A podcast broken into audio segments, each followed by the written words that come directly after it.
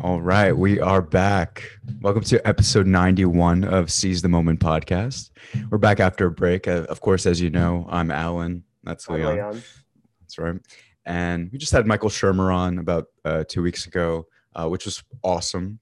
Then we decided to go on a little vacation break and we decided to come back and, and talk about uh, the book, The Scout's Mindset by Julia Galef. Uh, and uh, Julia Galef, she's the founder of the Center for Applied Rationality. Uh, she hosts Rationally Speaking, um, the official podcast of the New York Skeptics. And um, the full title of the book is The Scout's Mindset Why Some People See Things Clearly and Others Don't. Yep. And yeah, um, Leon actually put me onto this book. Um, could, could you tell me maybe why uh, you were interested? Like, what made you want to read it? Yeah, so when I first saw the book, I thought the title was corny as fuck. So I was like, oh my God, another book. First of all, my thinking was another book about mindsets. Great, right? Mm. Here we go, right? You know, how many of those are, are out there? Daniel Um, Kahneman. I don't know. Yeah. Well, actually, no, Kahneman never wrote a book about mindset. I mean, I guess technically, Biases. technically yeah, you- Biases, right? I'm, I'm wrong. You can actually consider that in the like mindset genre. My bad. Carol Dweck. Yeah, yeah, yeah. So Okay. I, I'm sure there were other other people too, like about and people, you know, new age people and like self help people frequently talk about mindsets. So when I saw the book title, I was like, Ugh, the Scouts mindset. Like, what am I ten? So um, of course, you know, I kind of like you know brushed it off and I said, forget it. This is not something I'd be interested in. Then I saw that Michael Shermer, who was obviously our guest, uh, he did a review of it, right? And so honestly, man, before Michael Shermer was our guest, I might have even still brushed it off. I would have been like, oh, cool. I mean, they seem to be friends or whatever. He probably did a review. So, you know, cool.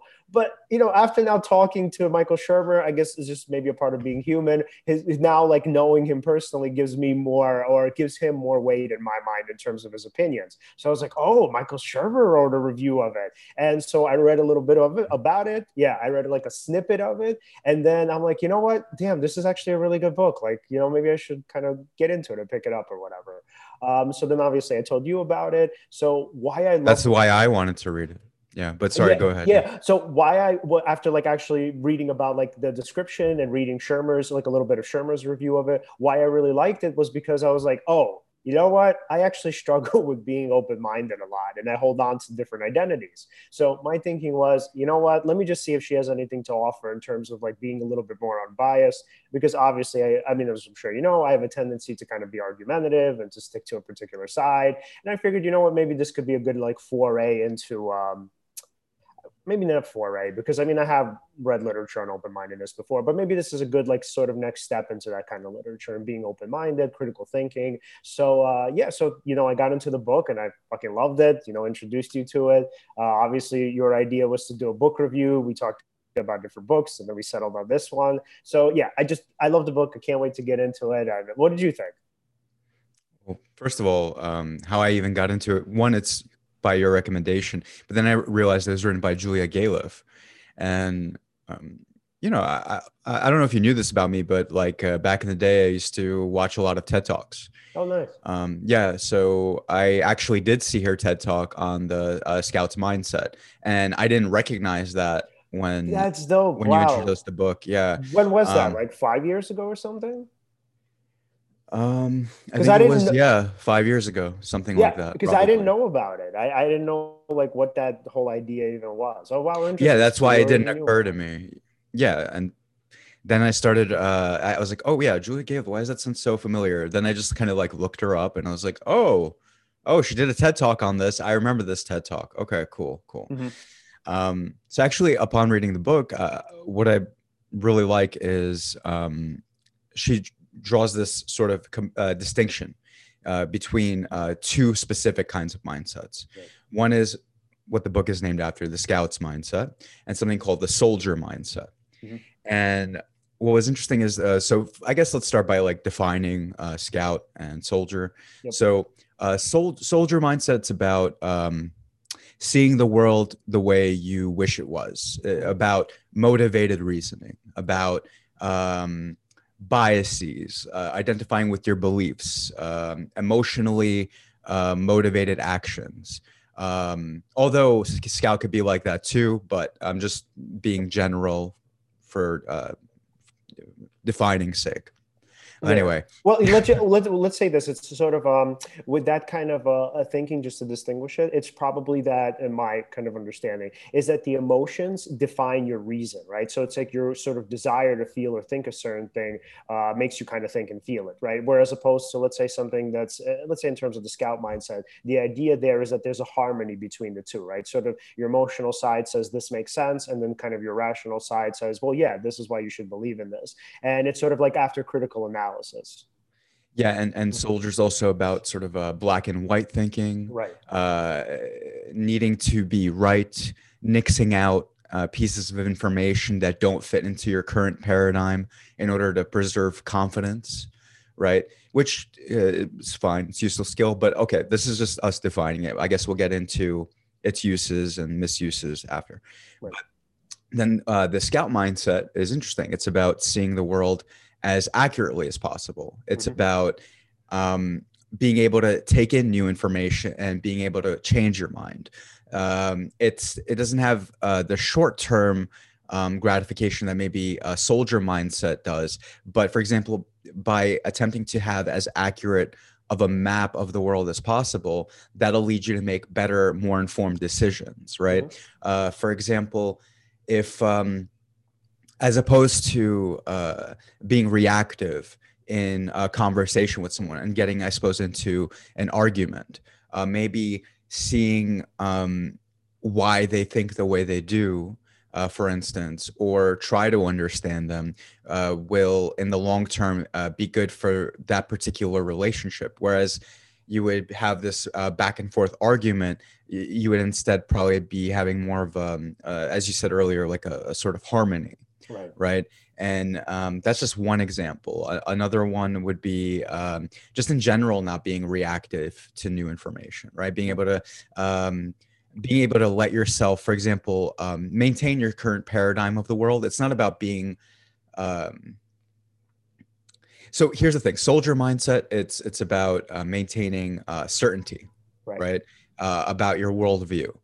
Um, scouts mindset is about still maintaining your uh, you still maintain your confidence that, that you can still be self-assured and have the scouts mindset but it's about allowing yourself to still remain confused or allow yourself to sort of know that there may be counterpoints to to your argument. Um, i think uh, julia galef uses an example. I don't remember if it's in the book or i heard it from her ted talk before. I might be confounding could be both, could be both. Could be both um, when she's talking about uh, Darwin, when he was yeah. um, coming up with this theory of, of evolution, if he was operating from motivational reasoning uh, or or soldier's mindset, he would just um, just uh, be just confidently sort of present his theory of evolution and just kind of uh, not try to look for um, any issues with it because depending on your audience mm-hmm. if it's not a well-informed audience mm-hmm then yeah, if if you're confident and you just present yourself a certain way, um, they may just accept the information without questioning it. Right. But if if you what uh, what was good about uh, Darwin was he actually looked for reasons why his um, his theory could be wrong. Right. And and what helped uh, why that was good is because it helped create a more solid theory, right? It it, it, it created more um, reasons for why it could possibly be true and made a more solid argument. And he was more uh, fascinated with being uh, like a truth seeker. He he he he valued uh, truth above being right, yeah. right, and that um, in the long term served him because again created a stronger theory. Yeah. And you know what's so interesting about that? The part that I loved so much was that like how it factored in particular biases that we have. So I know she didn't say that in the book because um the way she kind of viewed it was uh so like it was sort of like she sort of skimmed, maybe not skimmed, but she gave you an outline of what Darwin's thought was, where she said, you know, she mentioned the example of peacocks and she said, well, you know, peacocks have these bright uh, feathers, which obviously makes them more susceptible to prey. So wouldn't nature like select them out, right? Wouldn't they sort of kick them out of the ecosphere, right? Um, so, but uh, Darwin eventually realized, oh, there's this thing called sexual selection. So the idea is that because these peacocks are beautiful, they were actually more likely to mate. Um, so, but what's so cool about that is that you actually have these biases in that example because you know how like when uh, I'm obviously I'm sure you've had this where you like kind of so let's say you see some like beautiful person, right? Let's say a beautiful girl, right? And automatically the bias is, oh, this person is really valuable, right? Obviously, and sure. so you make this one to two connection, right? You jump from the conclu- you jump to the conclusion of oh, this person is valuable because they're beautiful, right? Sexual selection. Then you may get to know the person, and you're like, wow, this person actually kind of sucks, right? They're super maybe I don't know if lazy, let's, I don't want to call anybody lazy, but let's say you're like, yeah, they're not that motivated to like, you know, contribute to this relationship. Uh, let's say they don't really have any particular interest in any academic issues or topics. They don't necessarily want to work for a living. And then you're like, you know what? I, am I made a mistake in getting involved in this relationship. So what I love about Darwin's sort of thinking is that it implicitly takes those cognitive biases and puts them at the fore, maybe not at the fore, but at least partially at the fore of selection, where the idea is it's not just nature that kind of selects who we are, right? It's actually even our biases that contribute to the evolution of ourselves, of our species. So what was cool about that is that like you could kind of see that cognitive distortions are even like fundamental to evolution. Like, did you, did, what did you think? No, for that? sure. No, for sure. Um, those distortions are all about um, survival, right? We rationalize in our favor. Any anything that promotes survival is, I mean, of, for example, believing that you're right or maintaining your confidence, right? Mm-hmm. Yeah. I mean, it's so it's so basic to our survival right? Uh, I like instance, that. Can, can I just add on to that really quick, yeah, just please, for, yeah. the, for the audience? Why I like what you said is that it indirectly kind of relates to our survival, right? With confidence. So the idea there is, let's say if you have a beautiful partner, you get to feel good about yourself, right? If you feel good about yourself, you're more likely to sort of get yourself up in the morning. Right now, you're motivated to hunt. You're motivated to forage for food. You're like, oh, I'm like the big man in the tribe, right? You're motivated yeah. to take care of your partner, obviously, because now you want to hold on to them, right? And you feel confident too because you're like, oh, this person must see something in me. So what? So sexual selection is so great because, uh, well, maybe not great, but sexual selection is such an interesting. It's great. Yeah, no, it, yeah. it's such a like intricate part of uh, of natural selection. I mean, if, if that was his thinking, it's such an intricate part of natural selection because like literally with sexual selection and with that self-esteem that you just mentioned that person actually and it can obviously be a, a, woman, man, you know, any person of any gender, where the idea is because you feel good because of, let's say, uh, you know, the partner that you have, uh, maybe the attention and the affection that they're giving you. Now you get to go off into the world, right? And you're motivated to take care of yourself, your family, and pretty much live. It's usually not that simple, obviously. There are more factors to it. But the point is that, like, it's so important because you can actually see how significant these distortions can sometimes be. And by the way, and I'm sure you saw this, right? That's what I think she was pointing to. Like, when you're looking at the scout mindset, it's like uh, you can stop me if you feel like I'm going like completely kind of off board here. But like it's like, you know, let's say soldier mindset, right? This girl is really beautiful. She makes me feel good about myself, right? She's actually kind of an asshole all of my friends are like, "Hey, dude, you probably shouldn't date her because she sucks." You're like, "No, you're just jealous. Uh, you don't want to see me happy. You you you can't get this kind of girl, or you can't get somebody that attractive. So I'm not going to listen to you anymore, right?" So right. that's like a great example of soldier mindset, where the idea is you want to defend this thing that makes you feel good about yourself. Right, and I suppose somebody coming from a scout mindset might actually start to be like, you know what yeah, um, I actually have to weigh what are the pros and cons here uh, with this particular partner, right?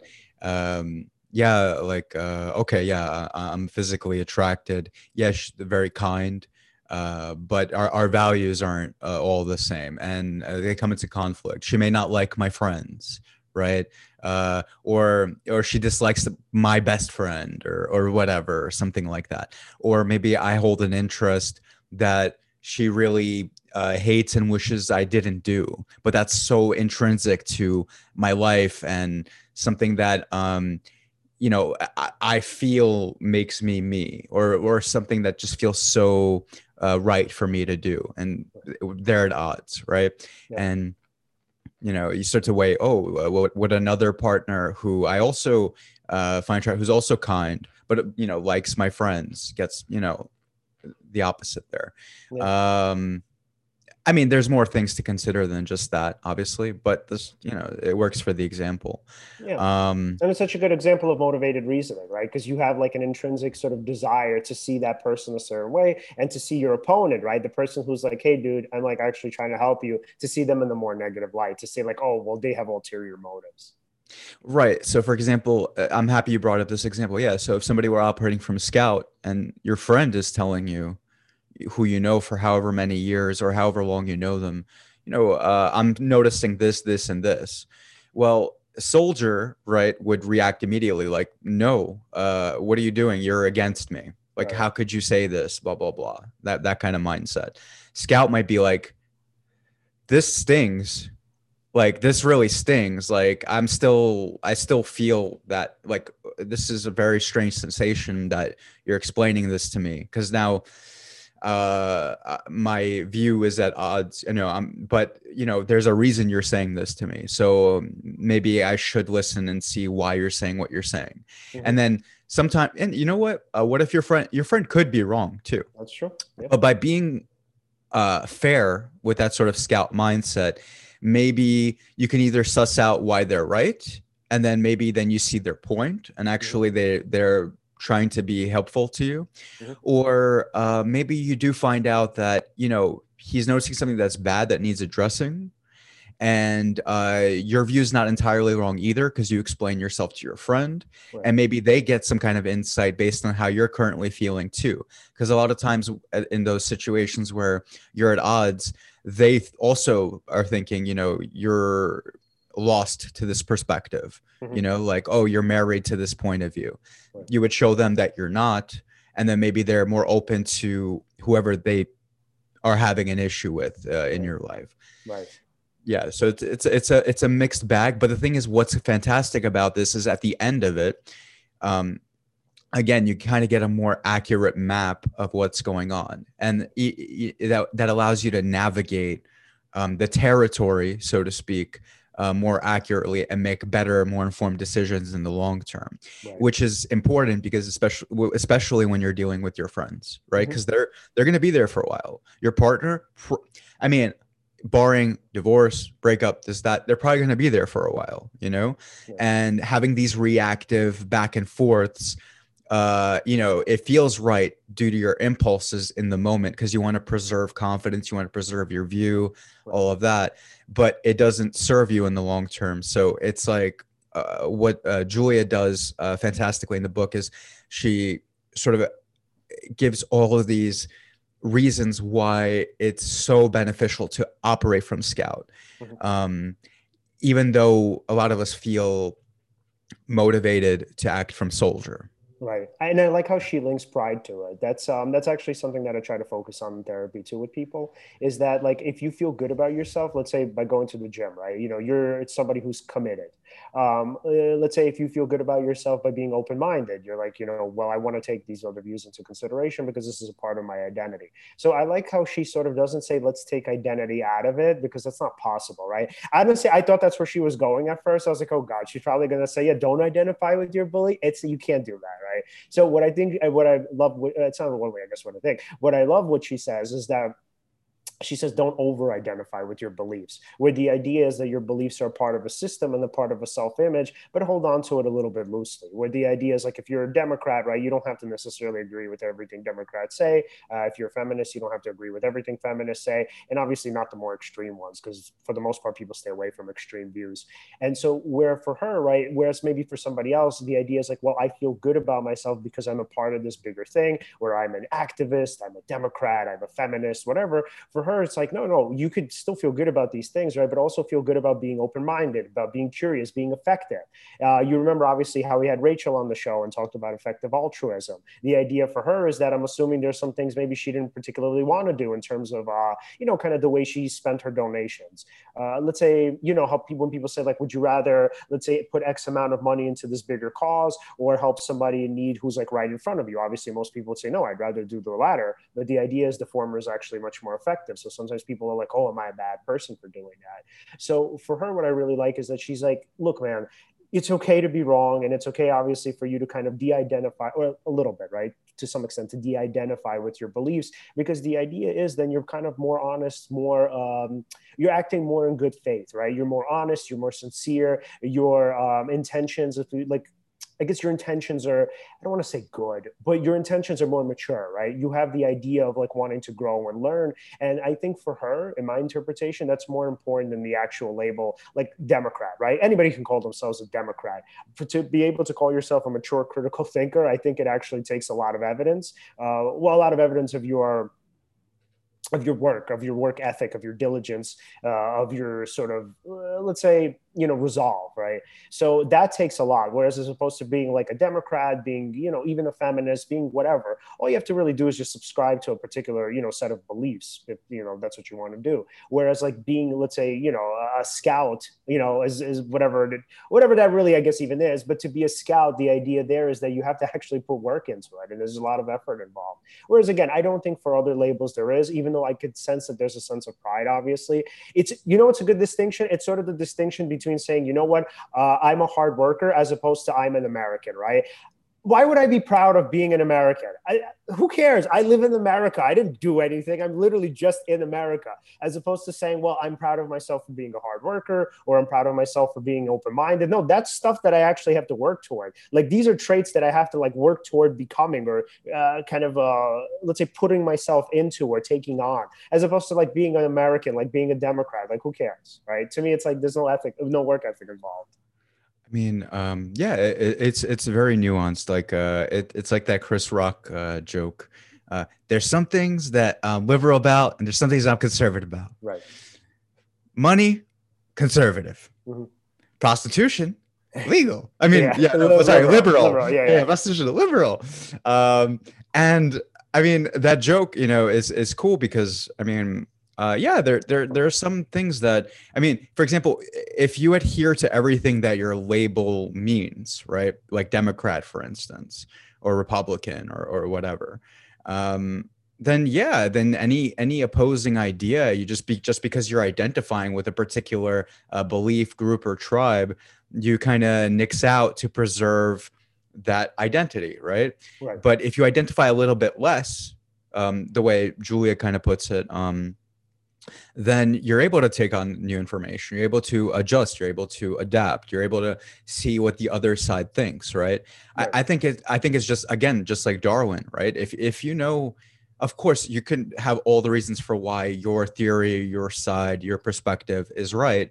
But if you know what the other side is thinking, or what other sides, because there's there's a, vast, broad political spectrum, right? Mm-hmm. Libertarian, mm-hmm. etc. You know, all these other things um, then then you would have a more solid argument for whatever it is that you think because you've taken into account all of these other perspectives and we're able to integrate them. Right. It demonstrates also uh, a sort of um, thoughtfulness too, and also anyone who isn't a uh, let's say if uh, whoever's arguing for their side. Let's say they're a Democrat. Let's say the person listening is a Republican. Well, maybe because this Democrat uh, is taking on this uh, scout's mindset as being so thoughtful. Right. Then because they're demonstrating that they're like oh okay this guy's making or this person is making some good points you know? Mm-hmm. i'm not used to that. I'm i don't i'm not going to necessarily become a, a, democrat right now but um now i feel a little bit less like they're all um yeah I don't know, libtards or whatever the other side says, or whatever uh, um, uh, liberals say about conservatives. Like, yep, yep. Um, yeah. that's what happened, and that's what happened with me and Jordan Peterson, which obviously you know about. Like literally for the longest you, time. You guys personally were uh, brawling with each other. No, I'm just kidding. Yeah. Yeah. For the longest time, I was like, damn, yo, this guy sucks, man. And I kind of stayed away from talking about it because I didn't know that much about him. But after finally like listening to his podcasts and like just reading a little bit of his work. I'm like, oh shit, his the way he's caricatured and misrepresented. I mean, it's pretty obviously egregious. So yeah, it was the same thing. I mean, I don't agree with his libertarian views. And by the way, I don't, don't obviously think that tyranny is like on the cusp of of like what, what was this thinking about it? It was like tyranny is sort of like on the verge or on the cusp of like coming to fruition in the U.S. and we're like we're like a step away from it, and right, and he's obsessed with all of these tyrants who are painted all over his walls. I don't think it's that serious. That's my interpretation. But yeah, no, he has some really interesting ideas, and I mean, yeah, if I just stayed away from it, thinking like, oh, he's a conservative, fuck him, I would have never listened to him. Yeah, that makes sense. I mean, I, I would say, um, I mean, it's just like sort of uh, that narrative of, um, you know, if if we if we had a World War Three, let's say, it would be mutually assured destruction, yes. uh, which which it would be, right? Would be. Mm-hmm. Um, and there's that narrative that keeps people from um, initiating that. In a way, his uh, his sort of fear of the worst case scenario. Um, we, we might need a guy like that. I'm not certain yet. I haven't made up my mind, but because I again, you're probably right. It may we may not really be on the cusp of that, but yeah, I mean, he sounds like somebody who's struggling with an anxiety disorder. Yeah. No, Sorry, I, I, I, I yeah, I, yeah, I don't even. I agree with you. That's not a. I don't know why that's funny. Yeah, yeah, yeah. Because yeah. in my mind, I see he catastrophizes a lot. So it's like, let's say if I had a client like him, I mean, I, it's not that I wouldn't take him seriously because he's right in the sense of it being a possibility. Obviously, right? There's no question. But the way he frames it, it's like it's such a likelihood that we're just like we're like a, a second away from it, right? I, I just don't think it's that serious, right? Just based on everything I've seen, you know, the sort of things I know about people, uh, you know, documentaries I've seen about people, even the fact that we've come to nuclear war, come close to nuclear war so many times and still managed to avert it.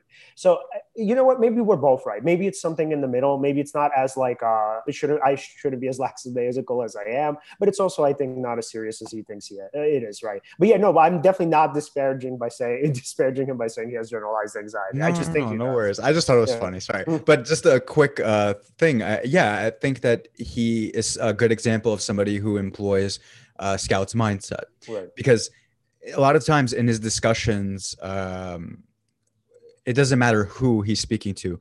He always does something called steel manning, which we've discussed on the show before, mm-hmm. where he'll outline what he thinks their viewpoint is and argue for it, and then also explain what he thinks and then tries to come to some sort of uh, integrated um, understanding by the end of their uh, talk. Right. And it's it's a cool little structure that I think is. Um, it, I mean, it's definitely not motivated reasoning. He definitely doesn't seem like he's arguing for some point and then uh, uh, so reactive when he's not right or someone says something uh, counter to what he thinks. Um, so yeah, he's he's a he's a good example of that. And in general, the the scouts mindset. I mean, knowing. Uh, I'll go off on a little tangent here, but uh, knowing your strengths and weaknesses, for instance, right, as opposed to, um, let's say, a scout, uh, sorry, a soldier might um, think that relative to other people, they're above average in certain um, uh, personality traits or intelligence and and things of that nature. Um, however, uh, and that's fine. That's good. It's uh, again to be self-enhancing, to have uh, positive illusions. It is self-serving, but the thing is, it's not clear how how much it really serves people because, I mean, if uh, if you ask somebody. Um, would you rate your uh, life, you know, the circumstances of your life above average or how you feel about life above average. Most people just to look good, for instance, they're going to put yet that they feel good about it. So that kind of skews the results. Correct. They may just be self-deceiving and that's sort of masquerading as a like a positive illusion and they have this, you know, uh people who are um self-enhancing have more positive outlooks on life you, you, might draw that conclusion but it's not necessarily clear. Mm-hmm. uh, somebody who's a, coming from the scout mindset would know what their strengths and weaknesses are. Like maybe uh, my friend is a is an incredible writer for example right? Um, and I uh, I may be a writer, but let's say I haven't written something in a while, and then I, I, I truly ask myself, you know, like okay, if I were to say which one of us should uh, write something right now for whatever reason, probably it's gonna be him, and then uh, yeah, yeah, and yeah, no, no, like the audience doesn't know it's very inside. It's like a little Yeah. myself and Leon. but um, there may be other things where uh, you know I'm uh, uh, strong in, or something that I'm uh, weak in, and then sort of acknowledging where my strengths and weaknesses are.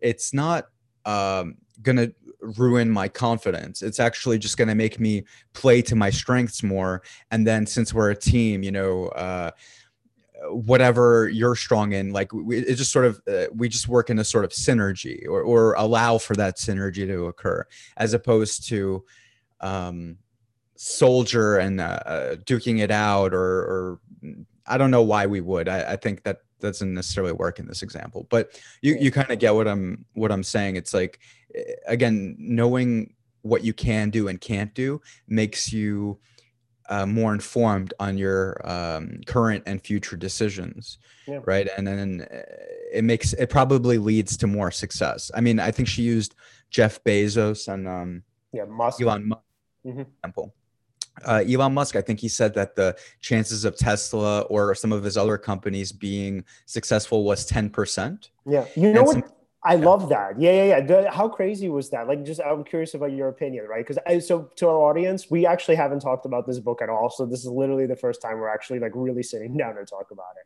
So Yeah. what was your opinion on that, right? Because the norm is usually like you have to be overconfident, right? And how many people have we met that are like, nah, you know, bro, you got to believe in yourself. It's all about believing in yourself. But then she was like, actually, no, you don't have to necessarily believe in yourself. You have to have an accurate estimation of the odds. So how, what did you think about that? Because that's super interesting to me.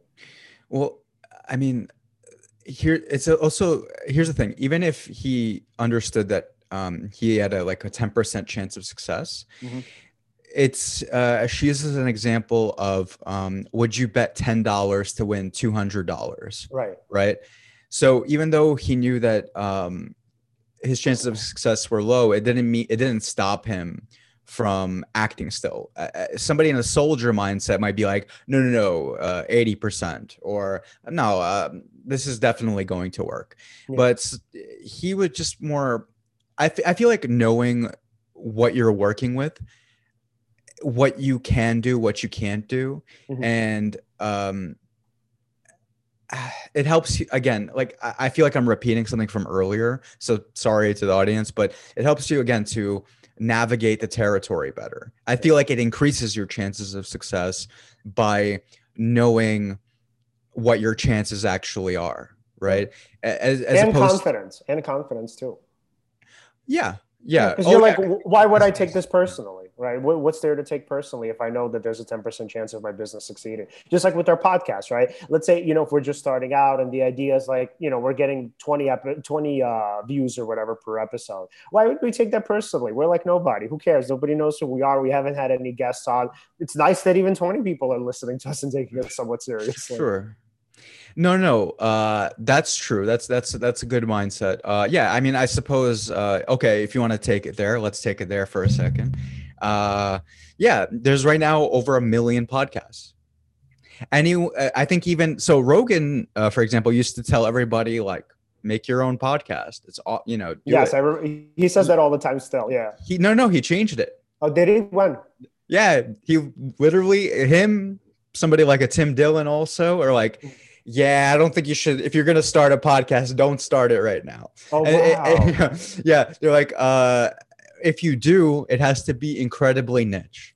wow That's the only way now you'd be uh six is what they say. And I was and I I, li- I listened to it because I mean, yeah, it, it's it makes sense, right? If there's uh, a million of them, right? I mean, that's a lot of people uh you know, depending a on a lot of perusing a lot of perusing. Now, here's the thing. I also think there are other factors to take into consideration. Like one is how consistently does somebody uh, do their podcast? Number one, right um, what's the content like? Uh, what sort of engagement do they get from the listeners? Uh, do those listeners share with their friends and all that? Like there are things to take into consideration. Um, and I feel like that's what lets you know how the cream rises to the. Wait, is that the same? yes, to the top, to the top. Okay, I almost like cream Yeah. of the crop as well. No, no, no. Yeah. Yeah. Whoops. All right. Well, anyway, um, yeah. So I mean, uh, even I wouldn't let you know knowing a million of them exist uh, discourage somebody from doing it. Um, but it is good to know what your odds of success are and then to still if you still want to act in spite of it at least again you're more informed about what the situation is. I mean for example say you were delusionally thinking i'm going we're going to be the best or one of the best. We're going to be one of the names out there. It's rogan seize the moment. Yeah. Yeah. You know and and I like yeah and uh that's that's cool and all like to have a, a goal or an like somewhere you're shooting towards right? But at the same time like imagine somebody completely motivated like motivated uh by soldier oh sorry coming from soldier mindset they would be so devastated and probably uh, not so resilient and it would be very hard to continue um, working if they were met with such um, yeah. Uh, yeah, with fa- yeah, with yeah, failure, because or, or just expectations not being met. Yeah, yeah, I would say that's that that is definitely failure. My kind of understanding, because it's like if your expectations are met, you fail to meet them. Yeah, but if you have more sort of um, accurate yeah. um, a- a- expectations or uh, predictions, or for example, again, like this goes back to something we said way earlier in a podcast. Uh, I forgot when this was, but definitely one of the earlier episodes we were talking about. Well, I mean, incrementally, if you keep doing what you're doing, right? One, you get better at it, right? Also, um, I'll credit this. Uh, I saw an article. I was on Facebook, uh, just scrolling. Mm-hmm. Even I scroll, so mm-hmm. I was scrolling. The great Alan scroll. The great Alan scroll. it's a joke, but anyway, um, it was some kind of uh economics econ- economy article. I don't remember uh, what brand it was, but anyway, Ryan Reynolds was saying something along the lines of, um, "You have to be willing to look bad or stupid, or willing to fail in order to be successful." Right. right? So, uh, for instance, when we first started the podcast, we don't know anything. We don't know shit about podcasting, right? Um, especially, I mean, on the, especially on the tech side.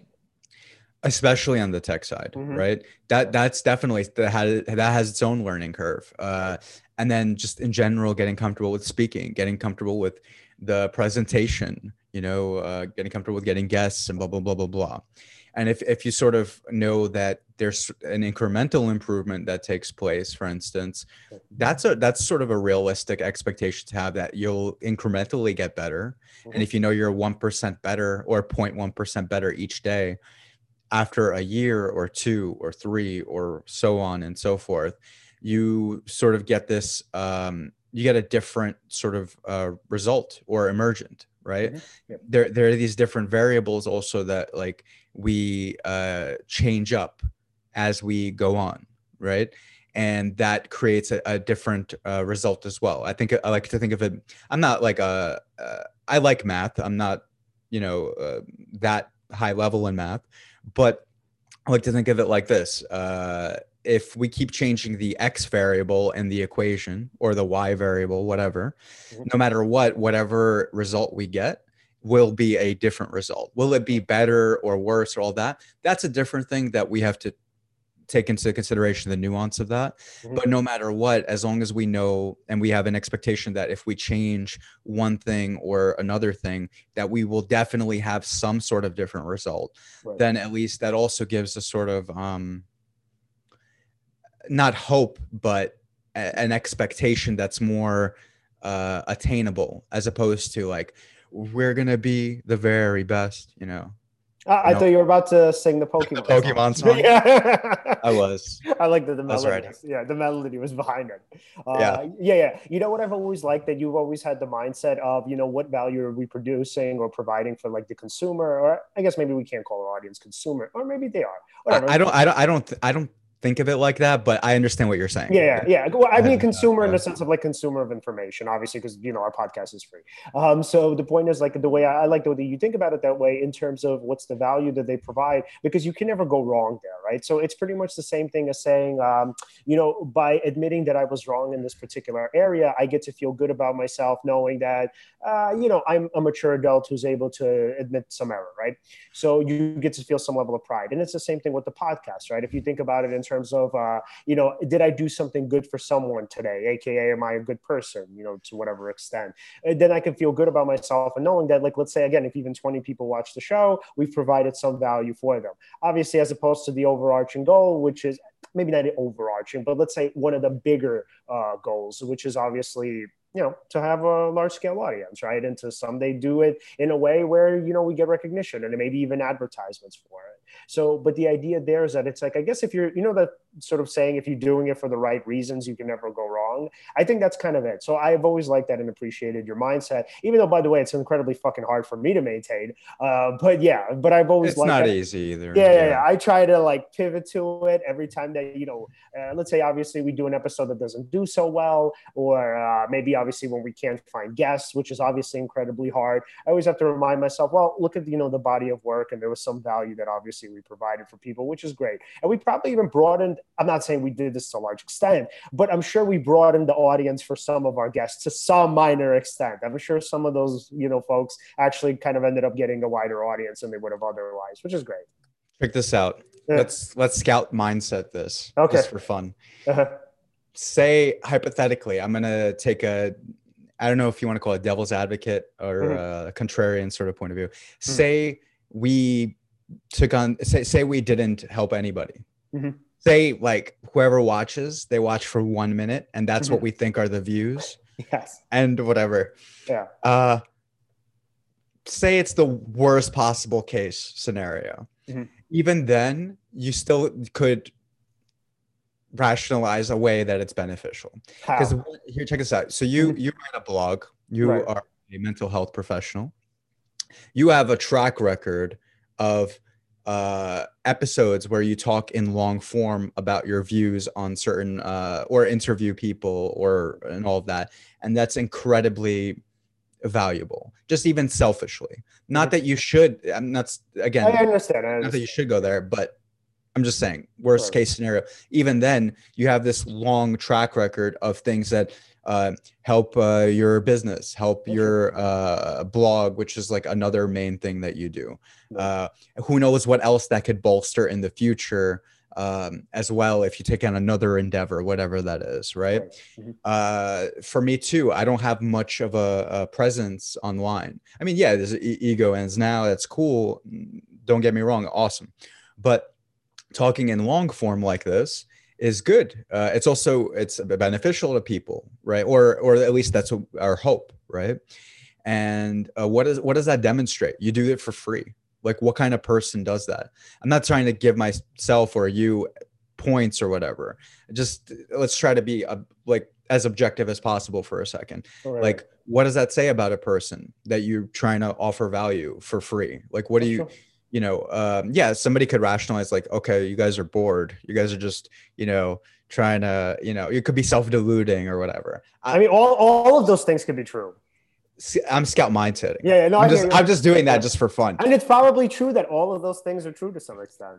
you know what the fact that you said it's probably true Mhm. even though i kind of probably know what you in your heart of hearts probably actually feel Right. that adds more solidity to your current paradigm which is Mhm. still the overarching one we discussed earlier which is again it's to help people it's to create value it's you know if it helps somebody it's it's worth doing right Right. Mhm. and that's why it's important that even like we're as an example employing the scouts mindset right now because it gives more solidity to the paradigm even if we're confused even if we know there are these contrarian sort of uh perspectives that could be taken and you know if believed in could totally throw you off or something like that. Mhm. but uh acknowledging it i feel like as opposed to not acknowledging it again allows you to navigate the territory more. If you are met with something that doesn't meet your expectation then you're more able to uh, deal with it so to speak you know it's not easy it's not comfortable it um, julia galef also says it stings to do this I, I think even when she was coming up with uh, uh, this uh, arguments uh, pro and con of the soldier mindset. Mm-hmm. She had a totally different person. Like she was going to say uh, way more cons about the soldier mindset. Uh, but after doing some research, this is a very general thing. I, I don't remember it fully, but after doing more research, she was like, "Oh shit, okay, um, damn, I was wrong about um, uh, all these cons about it. All right, uh, it won't help my book as much, but okay, I'll um, I'll take on this new information and adapt. And yeah. I would actually arguably say that it does help her uh, book, in my opinion, to yeah. you know still say what could be wrong about your theory or um, about your argument because I don't know. I, I trust people who do that more, you know? Yeah. Uh, and I like that she said that too about like overconfidence, where it, even though like in the short term, it's by the way, very similar to beauty, right? In the short term, if you see a beautiful person, just like you see a confident person, you're like, wow, oh my God, this person is really valuable. I want to be around them. But then obviously if they're overconfident, they never admit their mistakes. Uh, you could kind of tell that they don't do much of the work. You know, they sort of like just spitball things that sound really incredibly intelligent and, you know, sort of, uh, let's say valuable the idea there is that it eventually all falls apart. So what the thing is that I like that she said was that with the soldier mindset, the idea there is that if you're sort of protecting yourself, it's going to work. I mean, nobody's saying it's not going to work, right? You're defending your beliefs. Somebody's going to buy into your argument, even if it's wrong. The point is that after some time, it's going to fall apart. You're going to lose followers. You're probably even going to lose friends because people don't like being around people who can't admit their mistakes. And so after a while, you're going to be bored and sort of lonely and, you know, miserable. So the idea there is like with like not to get too much into this, but with pathological narcissism. So mm-hmm. pathological narcissists tend to be really attractive and really confident, right? So you, the double, the shebang, right? You get both in one person, and you're like, oh my god, this human is amazing.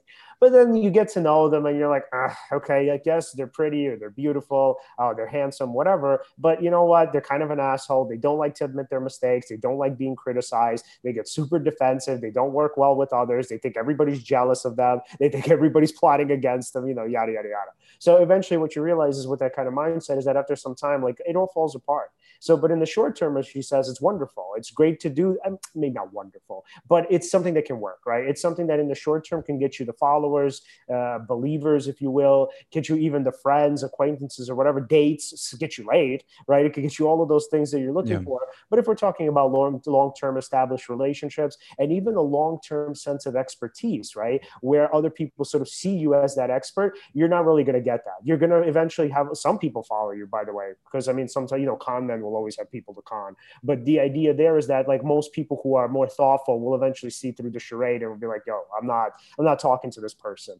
And um, it's sort of like, uh, not another thing not to get too much into, but in the episode Jordan Peterson had with Michael Shermer, I like that they debunked the myth that most Germans actually didn't follow Hitler in the way that people think. That it wasn't so much that Hitler was this great orator and con man, even though he was, but it wasn't so much that. It was more so along the lines of once he built up enough of the minority party, party, they literally scared the shit out of so many German people who were definitely anti-Semitic. That wasn't the case, right? It's just that they scared the shit out of them so much that they figured, you know what? I'd rather just toe the line and do what the expectation is, then obviously resist and rebel. So, but the myth there is that like, oh, someone like a Hitler, like a Trump or whatever, um, let's say they could kind of like convince masses of people to follow them. So that's not true. So the point that I think she was making with the mindsets, or one of the points was that essentially with the soldier mindset, you can definitely get some people to follow you in the long term, but most people will eventually kind of like wither away. And then for the most part, even though it hurts in the kind of moment where you're telling yourself and you're telling other people I'm wrong,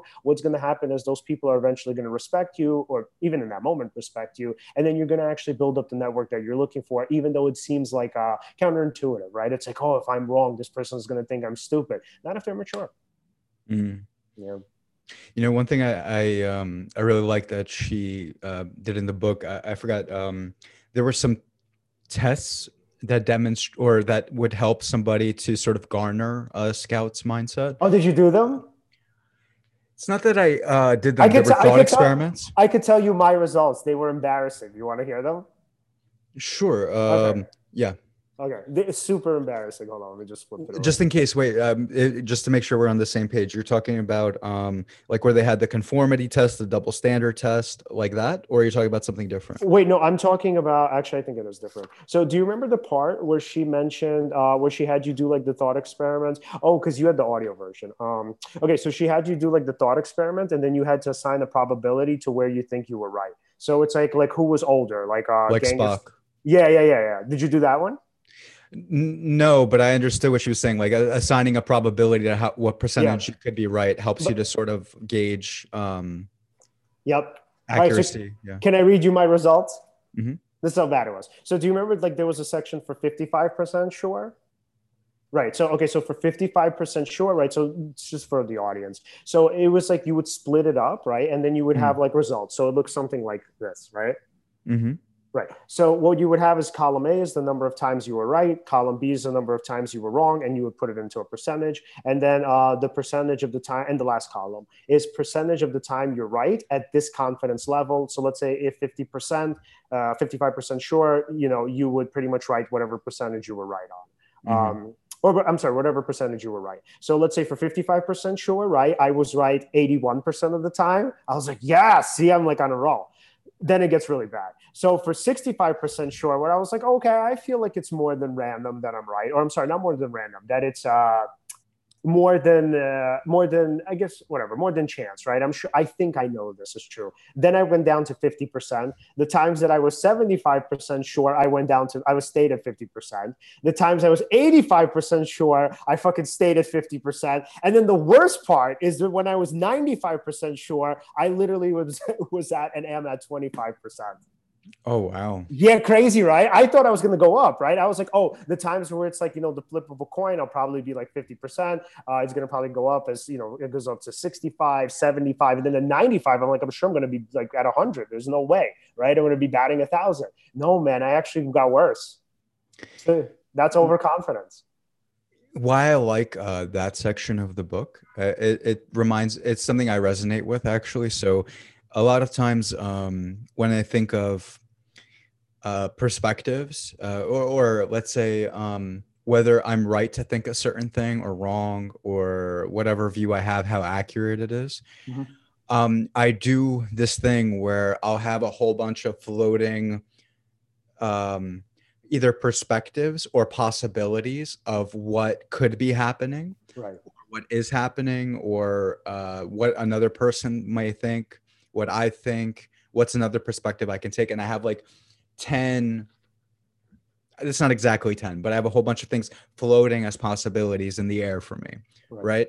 And why I resonate with that part of the book is because by gauging what percent you uh, believe, uh, whatever it is that you believe, right. um, it it it adds this thing where it lets you feel like you could be open to another perspective being true, Right. And um, that thing that I do, it helps me to um, not take anything 100%.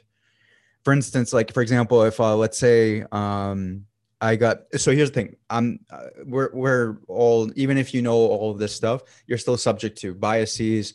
You can still go in and out of being in the moment. You right. could go in and out of being in scout or soldier. It happens. Yeah, you, you could dwell right and you could dwell in one mindset or another for let's say most of the time probably mm-hmm. um but yeah so uh oh no i forgot what i was gonna say well, oh, ter- you know, I think okay. So the point that I was getting from you is that that you try not to, you try to stay away from being ninety five or one hundred percent sure of something. You try to keep an open mind and look at other perspectives, right? Um, oh, right. So here's the example I was going to give. If let's say I was, uh, this is like, let's say years ago, I was uh, in a mode of, uh, let's say jealousy or something, right? Mm-hmm. Or I was paranoid that somebody's doing something with this uh, partner, with a girl, whatever. And I'm like, uh, and then I'm like, yeah, but like, how true is that? Like, uh, am I, even if I feel like this is right and I have this weird feeling in me, like uncomfortable and I, I think this is true or whatever, mm-hmm. what other possibilities could exist? Right. Then I think of all the other possibilities instead of being married to the uh, jealousy perspective. then those other ones draw me away from 100% certainty into this reactive notion of what could be happening which which is good because uh, i mean i suppose as you could contrast that with somebody who would fall to prey to it 100% maybe talk to that person uh, their partner and then project a whole bunch of negativity onto them right. or something like that and completely self-sabotage and create some weird you know spiral of um, just bad situation yeah. you're running you you avoid it right you find a way to get rid of the situation well so by by thinking of all these different perspectives it draws me away from that reactive impulse uh, right. which i instinctively or not instinctively i just intuitively understand that that reactiveness if it's not something you would choose to feel this is not from the book. This is now just i'm drawing this from other things i learned but uh, i know that anytime i'm being reactive it's not i'm not in fully in the driver's seat right. it feels like i'm being um, driven by this emotion that's creating all these rationalizing thoughts mm-hmm. that's sort of pulling me into belief into them and then it tricks you into feeling like you're contribute, contributing to that narrative right. that started out intrusively and it creates a sort of infinite feedback not infinite but definitely some kind of positive feedback loop of just neg- negative thoughts uh, that feed into a narrative yeah and, and yeah in, it, C- in cbt we would say that that's activating your core beliefs so it's like if your core belief is I shouldn't trust anybody, somebody seems like they're deceiving you. You're like, oh, there we go. It fits what I already believe. Yeah, but it, it's also like if you if you know that that can't be right, even though like you instinctively want to believe it, mm-hmm. I I feel like at that point you're um inching inching away from you know that uh 100% soldier mindset let's yes. say yeah yeah yeah, it's, and it's I, rough. But and I like that you brought that up because she has this great section where she talks about those core beliefs. So I'm not going to do it justice. So I'm not going to try to exactly explain everything that she said about it. But I like how she created this network and she said, look, changing one belief is like a cascade, right? Or it could become a cascade where if you change like the sort of surface belief of, let's say, uh, climate change isn't real, right? Then you have to actually now, well, you would probably have to start maybe from the foundation and then kind of like move your way up, right? Or you would have to keep going into the foundation foundation. So it's like if let's say the person is, um, let's say, oh, I'm going to read it because I don't want to butcher what she said. I'd feel bad. Is that part in the towards the end with the paradigm stuff? Yeah, yeah, yeah. Hold on, let me just find it. So, not a scout identity.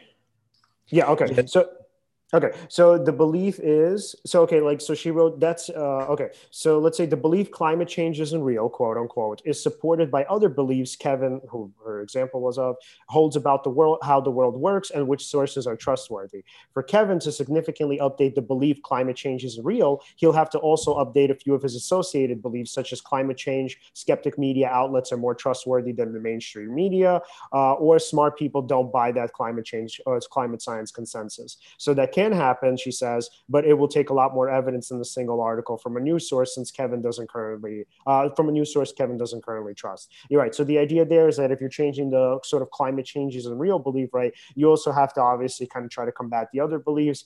Uh, so in this case, she doesn't frame it as like here are the core beliefs and here are like the uh, external or more external beliefs, which mm-hmm. is what we do in CBT. But she's pretty much saying like it's this network of beliefs, and if we change one, we have to actually try our best to change the other. Because like let's say if you convince this person, uh, let's say you know his belief is climate change isn't real, and you show him evidence against that, his you know uh, other belief, I would call this a more core belief, uh, smart people don't buy the climate science consensus is going to be challenged, right? So now he's stuck in this uh, like tension. He's like, okay, here's I see this evidence, but if I'm a smart person, right, I have to resist the evidence. I have to kind of rebel against it because if I buy into it, then that means I'm stupid. So the idea there is like only stupid people believe in you know evidence for climate change. So if that's his kind of assumption, right, and then the belief on top of that is, uh, let's say this particular data set is real, which is what you're showing him uh, then the idea is is that like if you somehow prove to him that the data set is real, and let's say you know he's like, oh shit, no, this does seem real. He's not going to be able to stay in that tension of the data set is real, but then stupid people buy into climate change, right? So that person is not going to want that, right? So obviously they're going to be motivated to explain the data set away in a way that says,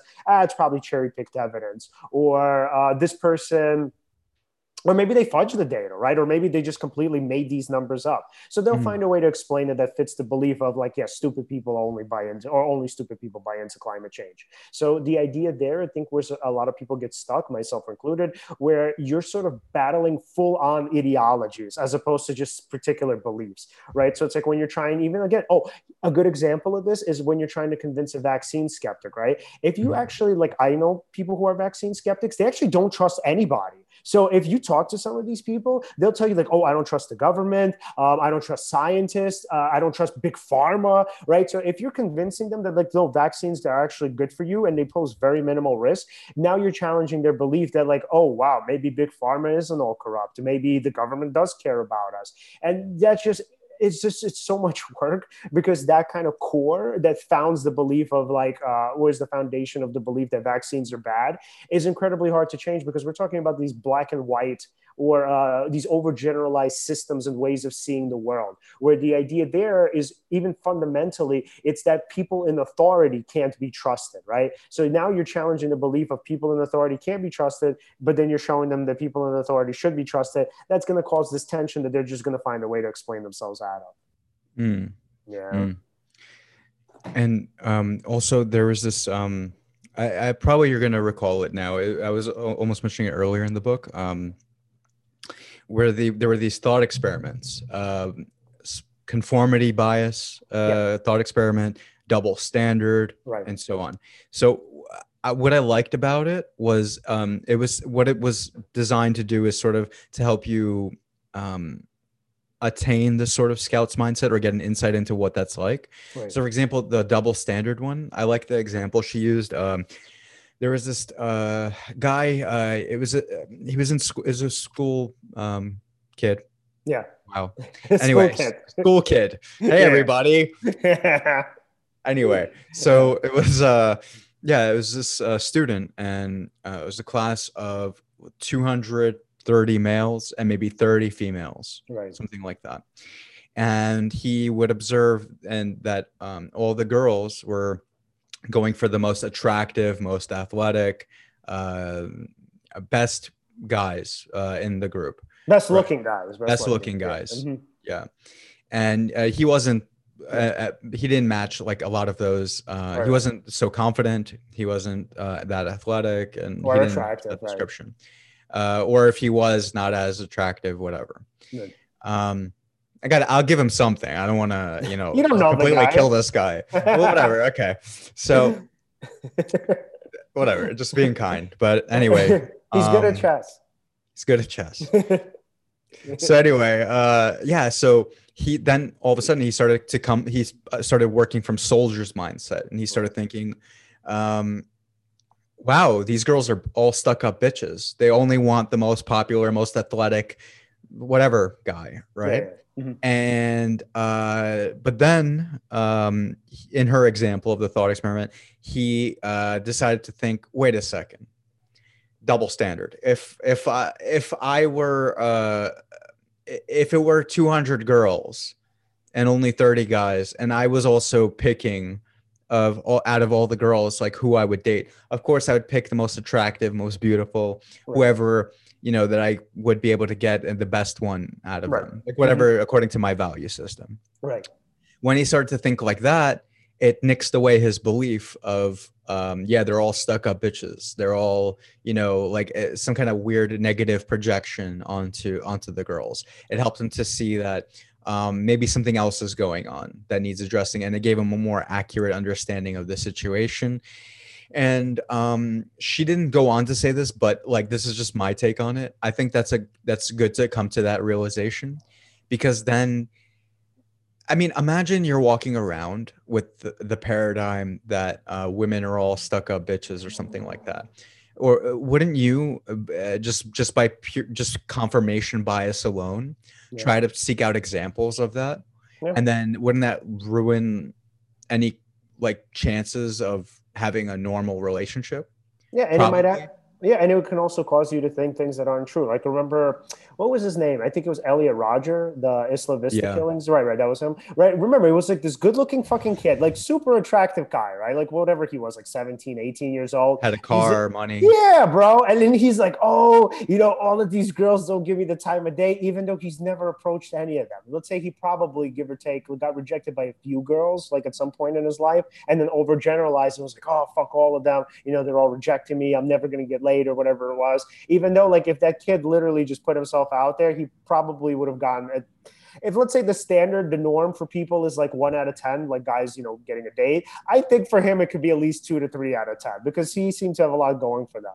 But yeah, for him. So, but the delusion there is that, like, oh, you know, because whatever these people rejected me, everybody's rejected me. So, um, yeah, so why I like the mindset of, you know, uh, you know, maybe I would do the same thing or whatever it is, is that if you're putting yourself in other people's shoes, right? First of all, hopefully you see that not everybody's rejecting you. Uh, but then the other thing is you could see, like, oh, yeah, I would have rejected rejected some of these girls too. Like even you know the sorority, like some of those girls, I'm sure he he wouldn't have wanted to date all of them, but the way he saw it was that like it's me against the enemy. Yeah, and it's also it's fine to acknowledge, um, for instance, like Okay, so uh, again, self delusions or positive delusions like I'm the best, I'm I'm amazing, I am God's gift to women, right. you know, whatever. Right. You know, if you believe in something like that 100%, yeah, sure, it stands to reason that you would look for evidence of that belief and you would act in such a way that conforms to that belief. Okay, that's cool and all, right? But anytime you would eh, encounter evidence to the contrary, well, it depends on the person's uh, temperament, but either they're going to react horribly, mm-hmm. right? Or they're just going to miss the reality. They'd be like, oh, no, no, no, they're just stupid. They don't know what they're talking about and all that. Right. And I feel like that creates distance between the possible relationships you could or, or, or the types of relationships you could have with people, mm-hmm. right? If you were more accurate, uh, like if you said, all right, um, all right, I'm, I'm not as, uh, if you said, okay, confidence is, is important, right? right. Mm-hmm. But at the same time, being delusionally confident is um, not useful, right. right? It probably serves you, you know, it, pro- it probably does serve you to cultivate real core confidence as opposed to this sort of delusional sort of confidence because that's also less flimsy. You also, if you ever encountered anything that um, you you also wouldn't react if you had real core confidence. Yeah. And what is core confidence? That's a different conversation. But if you had real core confidence, if somebody didn't like you, you don't necessarily have to say it's because they're a bitch or whatever, blah blah blah. It could mm-hmm. be like, okay, it just didn't work, it, or they things didn't align in a certain way. Maybe this person's having a bad day. Maybe actually something in my behavior was not was a little off-putting or maybe some maybe something in my uh, something I did, you know, mm-hmm. which is fine because I'm not always going to do this thing. People aren't always going to reject. People mm-hmm. aren't always going to accept. Yep. You know, I'm not always going to be in my most optimal uh, state of uh, whatever, uh, state of consciousness, whatever. Um, and it's fine if something happens that's not supposed to happen or sometimes something good happens too but you don't have to also draw a whole narrative on that good thing because that could also lead to a sort of self-delusion yeah and again it's good not to be deluded because then you know eh, eh, I, don't know i feel like you have more honest relationships you know but that's i feel like i'm just adding that. It's not like Julia Galef really says that exactly in the book. Um, her thing is just more about yeah, it's for well, yourself. It's for yourself. It's like yeah, you're or you're truth seeking. Yeah. You know, yeah. Yeah, the idea is that you benefit from it, but I do remember her mentioning something about relationships that people will want to be around you, and that obviously you'll have like deeper friendships, obviously because there's more intimacy. Yeah, I just I don't I feel bad because I, I don't like to um, sometimes uh, put words in the author's mouth. Uh, so I, am trying to say like there are certain things I, I just said before is a little okay. bit of my own imposition, mm-hmm. but um, she probably would go with it. I just don't want to say she is putting that out there. But I hear you. Yeah, All right. So before we wrap up, what do you feel like was for you the most important point of the book? Well, so here's the thing. I think it was important to draw um, a distinction between um, self delusion and and truth seeking. Mm-hmm. Because while um, so here's it's not like I didn't know some of this stuff that was already in the book. Yeah, yeah. But it was it's a, valuable. It's a great addition. It's a great addition to critical thinking literature, right? Well, let me put it to you this way also. There's some things that you know once you hear it in the book, it sounds like, oh, yeah, this is obvious, or this is stuff I've thought about before, all that. But we we all uh, we forget things sometimes mm-hmm. right we're we're not always walking around with this information fresh in our heads right mm-hmm. uh for instance like yeah i read uh power of now however long ago and yeah i still em- employ a lot of things from that book but i promise you if i read it again there are certain things that i'd be like oh yeah right this part and now i feel a little bit differently or yeah. something like that mm-hmm. i know it's very general but also while thinking about these biases that I could have or what could be flawed about my thinking or you know let's have as as accurate of a map of the world as possible. It, it felt like it was valuable to me because it showed me that like i should be honest with myself about what i know what i don't know mm-hmm. what i uh, could do to improve my situation. Yep Right. You bet. You pretty much realize, or at least uh, re-realize, that you're the one who practically benefits in the end of clear thinking. Well, yeah, that simply that, sure, mm-hmm. but at the same time, it just, it, I suppose, it made me be a little, uh, also very self-reflective about my current beliefs, right? Because, uh, for example, I was listening to the audiobook while walking around outside, and um, I would have certain uh, feelings in my body when I was thinking about different uh, biases and like uh, forms of self delusion. Not that I felt like I was self deluding, but it's funny when your attention is drawn there because then you start to ask yourself, oh, where is my self delusion? Is there self delusion? Right. And I think that's valuable uh, because um, sometimes you don't think like that. Sometimes you're caught up in just the um, the goings on of life so, or you get caught up in the small stuff you forget about these kinds of things that are pointed out in the book right absolutely man yeah what about you all right uh let's see okay i need like a second to think about it um, oh, can add one thing then? While well, you're okay, what's up? What's up? Wrote, wrote, so also uh, not just what I got from the book, but what I why I think it's like so valuable for a whole bunch of people mm-hmm.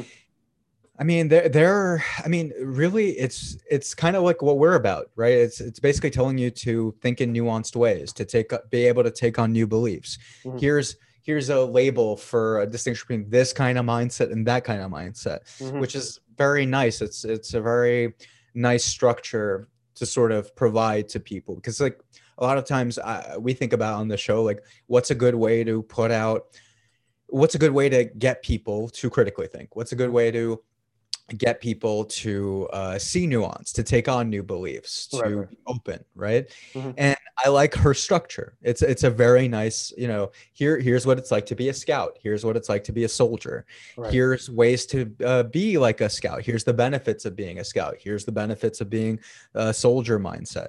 Mm-hmm. Um, and here are some examples, right? And it's very easy to understand. And yeah. Yeah. um I, I it also doesn't feel too academic. It feels like a nice balance between uh, being academic, but at the same time, um, you know, if just a, a layman is uh, reading it, mm-hmm.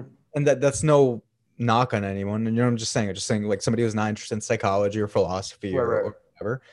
I feel like it's it's very easy to understand. It's very valuable. Uh, it's cool to uh, put a percentage on how much you believe a certain thing. That's a nice f- phraseology. Like again, like that thing I was describing earlier. Like, oh, I like to think of things, and I, I have certain perspectives floating up in clouds and all of that. That's right. my view of that.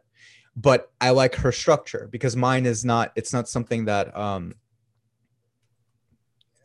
I've created like a real uh, structure for how to explain that to people. Hers is a nice way of putting uh, percentage on how much you believe what you believe and the use of that. So it, it's very structured and it's nice. Yeah, yeah. So I guess I would say for me, the most, uh, the main point is not to take things personally. So what this book really, I think, adequately showed was that people like really fall into these biases consistently. So it's like if they're, so this is the way I see now criticism. I, I mean, maybe not now, but the way I see now, like in this moment, not in the sense of like yesterday I saw it this way and today I see it this way, right? So let's say now in this moment, right, which obviously is going to fluctuate. Um, so the way I see criticism is it's one of two things, right? It's either that the person is giving you really important feedback, which you can use and help to grow, obviously, even though it's maybe not something you necessarily want to hear, or that feedback really is stemming from motivated reasoning, right? Where the person really is jealous, uh, the person really is trying to sort of sabotage you and take you down. Uh, they're really trying to make you feel bad about yourself, you know, etc. So the idea there is if you paint criticism in that kind of light, it's one of two things, and both of them are really helpful to know, and both of them are really kind of benign, right? As if you see it that way. So if you see it in the way of like, well, this is trying to help me grow, great. Obviously, then I could use it, I could incorporate it, I could become better at whatever this thing is that I'm doing. And then if it's the other thing, right, if it is somebody trying to sabotage me, then that's more of a reflection of them than anything to do with me. Even if somebody says like, hey, you know, you're unattractive, you're stupid, or whatever it is. And then i'm like okay but what does somebody what does somebody do with that right? Like i'm like you're not really trying to help me. And if you're not trying to help me you're trying to put me down. Likelihood is you likelihood is i guess you feel that way and you're probably projecting onto me. Great goodbye. I don't want to even think about it. So for me that's like the most important takeaway. That criticism and this is something I've struggled with my entire life. Um, criticism is something that, if you can kind of like really think it through, doesn't have to be taken as sort of harshly and as critically and even as personally as you would, you know, otherwise, or as I used to do. So, all right, man. Well, go ahead. Last thought. Last. I, no, I think I think that's very valuable, and um, yeah, let's let's end it here. Yeah. So. Yeah. So guys, guys you get the book just for for you guys i hope the conversation was somewhat enlightening and i would really get the book for me as i'm sure for you too alan this book is literally one of the most important books i've read on critical thinking all the way back to kahneman uh, when we're talking about philosophy books the pop philosophy books by like julian baggini who um, mm. talks about where he talks about like uh, different uh, logical fallacies that people fall into, and obviously Kahneman's work and Amos Tversky. This is kind of one of those books that really belongs in the like Hall of Fame of critical thinking literature. Yeah, and, and if you guys want to find it, it's it's on uh, Amazon, Audible, wherever you get your books. Again, it's called the the Scouts Mindset: Why Some People See Things Clearly and Others Don't by Julia Galef. Yep. And yeah, that's our show. If you guys uh, liked it, you know, like, subscribe, follow. Uh, you can follow us at Seize the Moment Podcast on Facebook, Instagram, and at Seize underscore Podcast on Twitter. Yep yeah, like, subscribe, hit the bell. Yeah, do, do all of that stuff, please. Yeah, just you know, spread the word if you like it. That's right. And yeah, guys, uh, thank you so much for watching, and see you next time.